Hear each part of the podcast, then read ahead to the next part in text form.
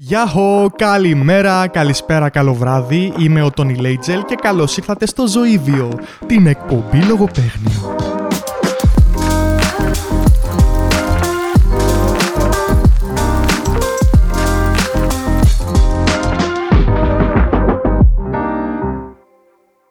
Πριν μπω κατευθείαν στο ψητό, θέλω να σας πω κάποια πράγματα για μένα. Είμαι συνθέτης, τραγουδιστής και μουσικός παραγωγός.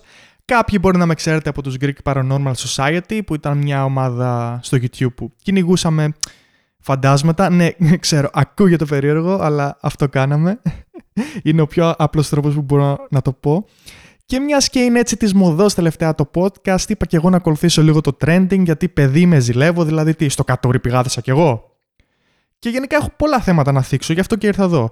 Πολλά θέματα να θίξω. Ένα είναι και η Greek Paranormal Society, κάποια στιγμή θα το συζητήσουμε και αυτό. Ε, αυτά όμως που θέλω να θίξω κυρίως σε αυτό το podcast, το ζωήβιο, είναι πράγματα που έχουν να κάνουν σχέση ε, καθημερινή, σε καθημερινή βάση, δηλαδή αυτά που βιώνουμε καθημερινά.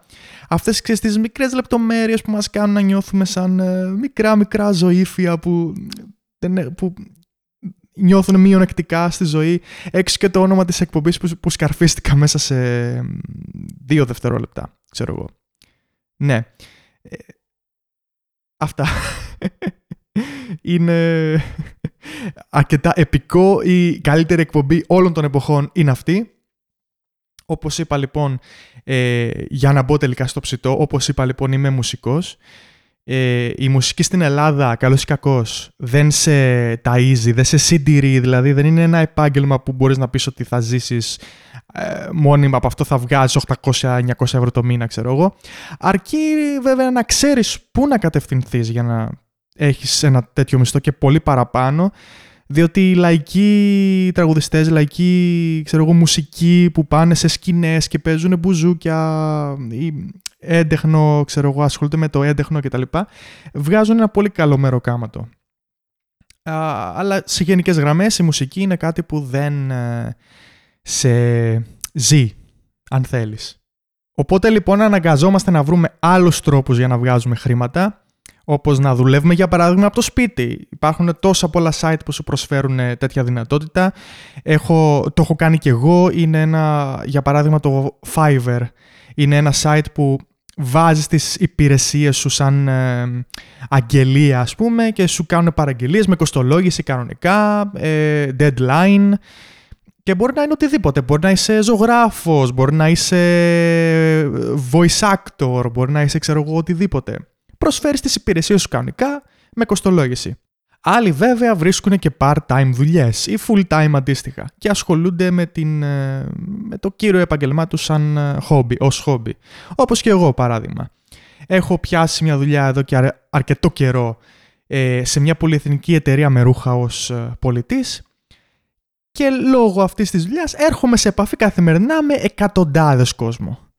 Ε, διαφορετικών ειδών κόσμο, καλοί, κακοί πελάτες, περίεργοι πελάτες πολύ καλοί πελάτες και πελάτες που σε βγάζουν έξω από τα ρούχα σου. Υπάρχει, υπάρχει λοιπόν και αυτή η κατηγορία ανθρώπων που είναι τόσο εκνευριστική, τόσο απαράδεκτη, τόσο αγενής που λες, συγγνώμη, κάνω αυτή τη δουλειά, έτσι, σκοτώνομαι σε αυτή τη δουλειά για να έχω εσένα να μου πρίζεις τις μπάλες, ξέρω εγώ, με με ό,τι πρόβλημα έχεις τέλος πάντων και να το βγάζεις πάνω μου. Και είναι και κάποια πράγματα λογικά τα οποία, φίλε, δεν σου περνάνε από το μυαλό. Δεν του περνάνε από το μυαλό του άνθρωπου. Είναι τόσο λογικά πράγματα και στην καθημερινότητά του τα βρίσκει μπροστά του, ρε παιδί μου. Και είναι τόσο μα τόσο λογικά. Θα καταλάβετε αμέσως τι εννοώ. Όπως όλες τις εταιρείες, σε όλες τις πολυεθνικές, σε όλα τα καταστήματα, ρε παιδί μου, οπουδήποτε και αν πας, υπάρχει μια πολιτική. Ωραία. Οπουδήποτε, ακόμα και σε περίπτερο να πας, θα έχει κάποιο είδους πολιτική. Πόσο μάλλον μια εταιρεία στην οποία μπορεί να εργάζεται οποιοδήποτε. Έχουν μια λοιπόν εμπορική πολιτική. Η δικιά μας εμπορική πολιτική, για να σας δώσω να καταλάβετε, είναι θες να αλλάξεις ένα ρούχο; Ωραία. Δεν μπορείς να αλλάξεις ε, εσώρουχο κάτω εσώρουχο και δεν μπορείς να αλλάξεις αν δεν έχεις παραστατικό ή κάρτα αλλαγής ή απόδειξη. Οτιδήποτε από τα δύο αρκεί να το έχεις ακεί να πληρείς και τις, ε, την προθεσμία της αλλαγής που είναι ένας μήνας περίπου. Αν θες να τα αλλάξεις, λοιπόν, πρέπει να πληρείς αυτά τα κριτήρια. Πώς, να το κάνουμε; Γενικά όλα, όλα τα καταστήματα λειτουργούν με μια πολιτική. Σε πολλούς πελάτες φαίνεται πάρα πολύ περίεργο που δεν μπορούν να αλλάξουν πρώτον τα εσώρουχα, το οποίο φίλε μου, ε, αν σκεφτείς αυτός που τα φορούσε πριν από σένα τα εσώρουχα τι έκανε, πίστεψέ με, δεν θα ήθελες να, να τα φοράς αυτή τη στιγμή. Και δεύτερον, ε, είναι λογικό το να χρειάζομαι ένα παραστατικό για να σου κάνω την αλλαγή. Και θα σας πω γιατί. Λοιπόν, έρχεται τις προάλλες μια πελάτησα. Ε, και ήθελε να αλλάξει ένα σουτιέν. Πήγε για τη συναλλαγή σε μια συνάδελφο, εγώ ήμουν δίπλα και άκουγα τι γινότανε. Και λέει λοιπόν, θέλω να κάνω αυτό αλλαγή. Ωραία, λέει η συνάδελφος, έχετε καρτούλα αλλαγή απόδειξη; Λέει, Όχι, δεν έχω, την έχασα. Ε, τότε δεν μπορώ να σας κάνω την αλλαγή. Μα γιατί δεν μπορείτε να μου το αλλάξετε αφού δεν το θέλω. Και τι τώρα θα κάθομαι να κρατάω τις αποδείξεις αυτά και τι να το κάνω εγώ αυτό. Ναι, αλλά είναι πολιτική της εταιρείας. Ότι δεν μπορώ να σας αλλάξω χωρίς κάποιο παραστατικό. Χρειάζεται παραστατικό. Ναι, αλλά και εγώ τι θα το κάνω, λέει, και αυτό και το ένα το άλλο. Και εγώ τα ακούω όλα αυτά. Έτσι, και έχοντας ακούσει την ιστορία, ούτε και εγώ ξέρω πόσες φορές, πετάγομαι και τις κάνω. Αγαπητή μου, εντάξει, όχι με τόσο aggressive τόνο, ρε παιδί μου, τις στο παραγλικά. Τη λέω, δεν μπορούμε να σας αλλάξουμε χωρίς παραστατικό, γιατί πρέπει και εμείς να αποδείξουμε ότι έχει γίνει αλλαγή στο λογιστήριο. Πρέπει να φαίνεται ότι κάπου έχει γίνει αλλαγή και πρέπει να δούμε και τον τρόπο πληρωμής που έχει γίνει του είδους. Πρέπει να δούμε το ιστορικό της απόδειξης, τα στοιχεία, κουλουπού, κουλουπού, κουλουπού, κουλουπού, ένα σωρό ε, θέματα της εμπορικής πολιτικής που είμαι εντάξει αρκετό καιρό στην ε, εταιρεία και τα γνωρίζω. Και λέει, ναι, αλλά εγώ τι να το κάνω. Σε άλλα καταστήματα δεν κάνουν έτσι και στην Αγγλία δεν κάνουν έτσι και το ένα το άλλο και έτσι κι αλλιώς. Μα παντού χρειάζονται παραστατικό για να σας κάνουν τις αλλαγές, λέω εγώ. Και όχι και έχετε άδικο και τις κάνω εγώ μετά. Αφού δεν σας καλύπτει αυτό που σας λέω, δεν, δεν έχω κάτι άλλο να σας πω. Δεν μπορώ να σας πω κάτι άλλο. Και δεν ξέρω τι έκανε τύπησα. Πώς τα διαστρέβλωσε έτσι και αρχίζει και λέει, Ε, βέβαια, λέει, αφού η εταιρεία έχει κέρδος, εσείς δεν ε, κερδίζετε τίποτα. Οπότε γιατί να σας νοιάζει το άμα ο πελάτης πάρει ένα προϊόν ή όχι κτλ. Εσείς δεν επηρεάζεστε κάπου. Και εγώ να έχω μείνει μεταξύ να μην καταλαβαίνω τι ακριβώς μου λέει αρχικά. Κάνει τη συναλλαγή έτσι, με λίγα ζόρια. Εγώ πήγα να συνεχίσω τη δουλειά που έκανα. Και γυρίζει και μου λέει: Εμείς θα τα ξαναπούμε, λέει είμαι δημοσιογράφος και είναι απαράδεκτη αυτή η συμπεριφορά σας απέναντί μου που μου λέτε το ότι άμα δεν θέλω ένα είδος μην το πάρω. Ότι και καλά εγώ τη είπα ρε παιδί μου άμα δεν το θες μην τα αγοράσεις. Που κάτι τέτοιο δεν είπα ποτέ έτσι. Είμαι στον, είμαι στον εργασιακό μου χώρο, μιλάω με ένα πελάτη, αποκλείεται να λέω κάτι τέτοιο και γενικά είμαι έτσι σαν άνθρωπος. Δεν, δεν προσβάλλω και δεν ε, λέω τέτοια πράγματα. Και τι έφυγε ότι τι και καλά είσαι δημοσιογράφος, μα απειλείς, θα μου φέρεις τα κανάλια, ξέρω εγώ, ότι τι, δεν σου άλλαξα ένα σου τιέν. Ή ότι ισχυρίζεσαι ότι είπα κάτι που δεν είπα και τα διαστρέβλεσες όσο θες. Αν και τι περιμένω να μου πεις, δημοσιογράφος είσαι. No offense στους δημοσιογράφους. Αλλά ναι, δημοσιογράφος είσαι, οπότε λογικό είναι να τα λες όπως θέλεις εσύ. Το οποίο καταλαβαίνετε για πόσο τρελό κόσμο μιλάμε, έτσι, και το οποίο μου θυμίζει και μια άλλη ιστορία. Ήταν στις πρώτες μέρες μου ε, σε αυτή τη δουλειά. Έρχεται μια κυρία σε μένα που είχα ταμείο, μου κάνει τη συναλλαγή της κανονικά και πληρώνει με κάρτα. Μετά με κοιτάζει και μου λέει η κάρτα μου ε, τι κοιτάξω, λέω, πληρώσατε, ξέρω εγώ, μένω λίγο εκείνη τη στιγμή. Λέει, μα δεν μου τη δώσατε, την έχετε και δεν μου τη δώσατε. Δώστε μου την κάρτα μου αμέσως. Μα έτσι λέω, δεν έχω την κάρτα σας εγώ. Εσείς την πήρατε. Κοιτάξτε λίγο στις τσέπες σας αυτά και μήπως τη βάλατε κατά λάθος. Όχι, λέει, δώστε μου πίσω τώρα την κάρτα μου, θα φωνάξω την αστυνομία, θα γίνει χαμός και αρχίζει να ορίεται, να, να, να, να φωνάζει, μιλάμε χαμός.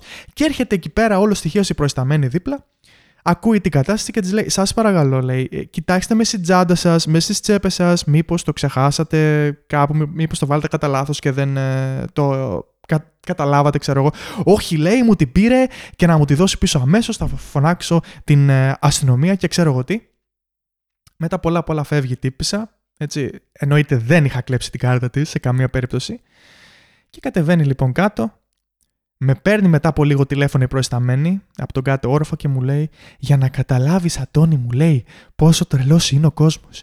Η κυρία μου λέει είχε την κάρτα στη τσέπη της και πρόσεξε δεν ανέβηκε πάνω να ζητήσει ούτε ένα συγγνώμη.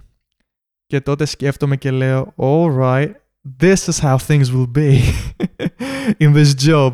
Έτσι ήταν το πράγμα σε αυτή τη δουλειά, δηλαδή καταλαβαίνεις πώς θα πάει. Ήτανε, μιλάμε εντάξει, το πρώτο μου encounter, ήταν τρελό encounter, μιλάμε δεν υπήρχε, ήταν στιγμή απίθανη που μέχρι και τώρα με κάνει και γελάω. Και ε, εδώ στο σημείο που είμαι κάθομαι και παρατηρώ ότι όλα αυτά τα, τα encounters που είχα, γιατί γενικά είχα και άλλα περισσότερα, ε, είναι μονάχα με γυναίκες. Όλες οι τρελές είναι γυναίκες ρε φίλε που έρχονται στο μαγαζί. Και εντάξει, εντάξει, γυναίκες δεν δε θέλω να πω κάτι υποτιμητικό έτσι, σας αγαπάμε εννοείται. Αλλά είστε κάποιες που είστε πολύ τρελές ρε φίλε, δηλαδή τι να κάνουμε. Το καταλαβαίνω ότι σε ένα κατάστημα με ρούχα ο, ο περισσότερος, ε, ε, το περισσότερο ποσοστό των πελατών είναι, είναι γυναίκες. Τι να κάνουμε; Αλλά τι φάση δηλαδή με την τρέλα σας να πούμε. Παίρνετε ρούχα ρε φίλε, λες και έχετε να γεμίσετε, τι, τι να πω, 15 ντουλάπες δηλαδή, λες και σας λείπουν ε, λες και δεν έχετε τι να βάλετε. Είναι σε φάση ανοίγετε τις 15 τουλάπες γεμάτες με ρούχα μέσα και λέτε τι να φορέσω, δεν έχω να φορέσω τίποτα. Ή το άλλο, πω πω δεν έχω παπούτσια, μιλάμε 15 στίβες παπούτσια από κάτω. Το κάνετε αυτό, μην πείτε ότι δεν το κάνετε. Καλά, όχι ότι ρε παιδί μου και οι άντρες δεν, ε, ξέρω εγώ, δεν μας αρέσει να έχουμε αρκετά ρούχα, να έχουμε επιλογές, να ντυνόμαστε ωραία κτλ. Εντάξει, μας αρέσει και εμάς να παρουσιάζουμε όμορφα τον εαυτό μας έτσι να φαινόμαστε ρε παιδί μου cool και σένι και good looking και all that kind of stuff. Αλλά εντάξει, εσείς οι γυναίκες ρε φίλε έχετε πάρα πολύ, πάρα πολύ stock από ρούχα. Οι άντρες είμαστε λίγο πιο απλοί, αλλά όχι ότι δεν μας αρέσει και εμάς, ρε παιδί μου. Ειδικά, ας πούμε, στο πρώτο ραντεβού θέλουμε να είμαστε, ε, τι να σου πω, λες και έχουμε πάει γαμπρί. Μιλάμε, έχετε ακούσει το τραγούδι από τους ανώριμους που λέγεται στο πρώτο ραντεβού. Ακούστε το και θα καταλάβετε τι εννοώ. Έτσι λοιπόν θέλουμε να είμαστε, ρε παιδί μου, ξυρισμένοι, πλημμένοι, ντυμένοι, σιδερωμένο μπλουζάκι που κάνουμε ό,τι φοράμε, ξέρω εγώ, που δεν σιδερώνουμε ποτέ. Και πρόσεξε, κοπελιά, δεν πρόκειται να με ξαναδείς έτσι. Δες με στο πρώτο ραντεβού, χόρτασέ με, δεν πρόκειται να με ξαναδείς έτσι ουδέποτε. Από τη στιγμή που θα συνάψεις σχέση μαζί μου, θα με βλέπεις με κατσοσάνδαλα και λεκέδες στη λευκή αμάνικη φανέλα, φίλε. Με τρίχα κάγκελο, τρίχα για πουλόβερ, το χέρι μέσα στο σόβρακο να ξύνω τα από αυτά μου. Εντάξει, φυσικά και υπερβάλλω, έτσι. Δηλαδή, όποιος το κάνει αυτό μαλάκα, τι να πω, απλά μην το... δεν αξίζει να υπάρχει στον κόσμο αυτή τη στιγμή. Δεν υπάρχει, δεν, δεν θέλω να πιστεύω ότι υπάρχει άνθρωπος ρε φίλε που να μην ε, περιποιείται έστω και λίγο τον εαυτό του έτσι. Γιατί εντάξει, οι άντρες το βαριόμαστε λίγο περισσότερο. Αλλά έστω και λίγο πρέπει να περιποιούμαστε τους εαυτούς μας. Να... Έχει πολύ μεγάλη σημασία το πώς παρουσιάζουμε τον ε, εαυτό μας προς τα έξω. Αλλά εντάξει, δεν είναι και το παν, έτσι. Δεν είναι και το παν το πώς να παρουσιάζουμε τον εαυτό μας έξω. Σημασία έχει το τι έχουμε μέσα μας, έτσι, ο χαρακτήρας μας σημασία έχει το πώς φερόμαστε στους άλλους, να φερόμαστε με ευγένεια, με συνέπεια, ρε παιδί μου, να είμαστε άψογοι χαρακτήρες γενικά. Γιατί κανένας δεν θέλει έναν ε, άνθρωπο αγενή, κανένας δεν θέλει ένας σκατάνθρωπο, όπως μερικοί πελάτες λέμε τώρα. Ναι, βγάζω όλα μου τα ψυχολογικά εδώ στο podcast. Αυτό σημασία έχει λοιπόν ο εσωτερικός μας κόσμος και όχι το πώς δείχνεις. Γιατί μπορεί να είσαι, ρε φίλε, ένας. Ε, να, φέρεσαι, να φαίνεσαι μάλλον να έχεις κουστούμι, να είσαι ξέρεις, ξυρισμένος, να μυρίζεις όμορφα τα λοιπά, να κουβαλάς μια βαλίτσα. Αλλά από μέσα να είσαι ο χειρότερος άνθρωπος που υπάρχει και περπατάει στη γη. Και αντίθετα, έτσι, Μπορεί να είσαι ρε φίλε ένας άνθρωπος άστεγος με, που να μην έχει να κάνει μπάνιο, να μην έχει τι να φορέσει, να μην έχει σπίτι, να είναι σε άθλια κατάσταση ρε φίλε. Αλλά ψυχικά μέσα σου, σαν χαρακτήρας, να είσαι μαλάκα ο καλύτερος και πιο καλοσυνάτος άνθρωπος που υπάρχει. Και έχετε δει κάτι κοινωνικά πειράματα που κάνουν στο YouTube που είναι ας πούμε θυμάμαι ένα χαρακτηριστικά που είναι ένας τύπος άστεγος έτσι, και πέφτει στη, μέσα στη μέση του δρόμου και κανείς από το γύρο κόσμο δεν συγκινείται να το βοηθήσει. Και κάνει το ίδιο πράγμα και ένας κουστούμάτος και όλοι μαζεύονται ρε και του λένε Είσαι καλά, ξέρω εγώ, ε, τι είσαι, θες ένα γιατρό, θες να καλέσουμε ένα γιατρό, ξέρω εγώ, τι κάνεις. Εδώ φαίνεται πόσο σημασία, πόσο σημαντικό ρόλο παίζει το πώς ε, δείχνεις ε, παρά έξω. δεν θα έπρεπε, αλλά καλώς ή κακώς έχει σημασία, ρε παιδί μου. Ειδικά σε μια σχέση, αυτό που ε, ισχύει κατά την ταπεινή μου άποψη το να κρατήσει μια σχέση έτσι ερωτική είναι ρε παιδί μου το πώς, το πώς είσαι μέσα σου. Ε, ωραία. Ο, καλό είναι να υπάρχει ερωτική έλξη, ξέρω εγώ, ε, σχετικά με την εξωτερική εμφάνιση, να σε ελκύει ρε παιδί μου το έξω, αλλά τη σχέση την κρατάει η έλξη όμως που δημιουργείται από τους χαρακτήρες και η αγάπη που χτίζεται. Ε, μπορεί να είναι, φίλε, μια, να δω εγώ μια πανέμορφη γυναίκα έξω, να λέω πω πω μιλάμε, αυτή τη θέλω, αλλά εντάξει, μέσα να είναι το χειρότερο άτομο που ε, κυκλοφορεί, έτσι. Έχω φτάσει λοιπόν στην ηλικία όπου κατά κύριο λόγο με ενδιαφέρει ρε παιδί μου χαρακτήρας.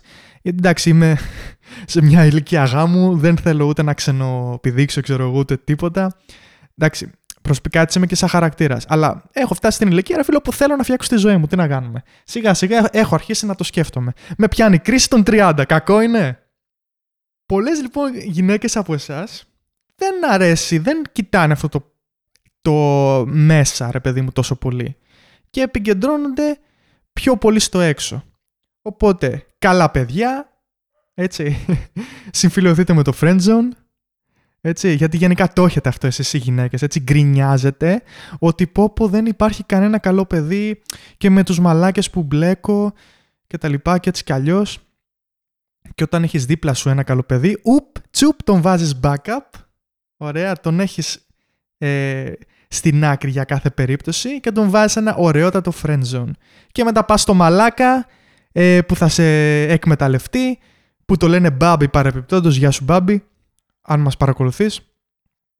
Και μετά θα κλαίγεσαι ότι σε απατάει και σε κάνει και σε ράνει και το ένα και το ένα το άλλο. Και εντάξει, καλός ή κακός ρε παιδί μου, όλα τα θηλυκά στο ζωικό βασίλειο ζευγαρώνουν με, με το alpha male. Τι να κάνουμε; Είναι, είναι αυτό που είναι, OK. Okay. Στο τέλος όμως, στο τέλος όμως, αυτό που έχει σημασία για να κάνεις οικογένεια, αν όντως αυτό θέλεις, έτσι, είναι ένα καλό παιδί που θα σε σέβεται, φίλε. Που δεν θα σε απατήσει, που θα σου φέρεται με ευγένεια, θα σε προσέχει, θα σε περιποιείται. Κυρίως δεν θα σε απατήσει, το τονίζω αυτό. Γιατί εντάξει, οι άντρες έχουμε ρε παιδί μου τη φήμη του να ψάχνουμε γενικά τρύπα να χωθούμε. το έχουμε αυτό, εντάξει, κάποιοι άντρες το έχουμε αυτό. Ε, Άλλο όμως οι σκέψεις. Οι σκέψεις είναι σκέψεις, ωραία. Μπορεί να έχουμε φα... φαντασιώσεις με, με μια celebrity, ρε φίλε. Εντάξει, OK. Okay. Οι πράξεις όμως είναι αυτό που έχουν σημασία. Οι πράξεις που κάνουμε ορίζουν τον άνθρωπο, ε, το χαρακτήρα μάλλον που είμαστε. Και όπως είπε και ένας σοφός άνθρωπος, δεν είναι οι ικανότητες αυτές που ορίζουν ποιοι πραγματικά είμαστε, αλλά οι επιλογές μας. Αυτό το είπε λοιπόν ο Dumbledore από το Harry Potter μου αρέσει πάρα πολύ σαν ατάκα και μην μου πείτε ότι δεν ισχύει γιατί ισχύει πραγματικά. Οι σχέσεις λοιπόν γενικά είναι ένα από τα θέματα που θέλω να θίξω κάποια άλλη στιγμή. Αλλά μέχρι τότε θέλω να είστε καλά.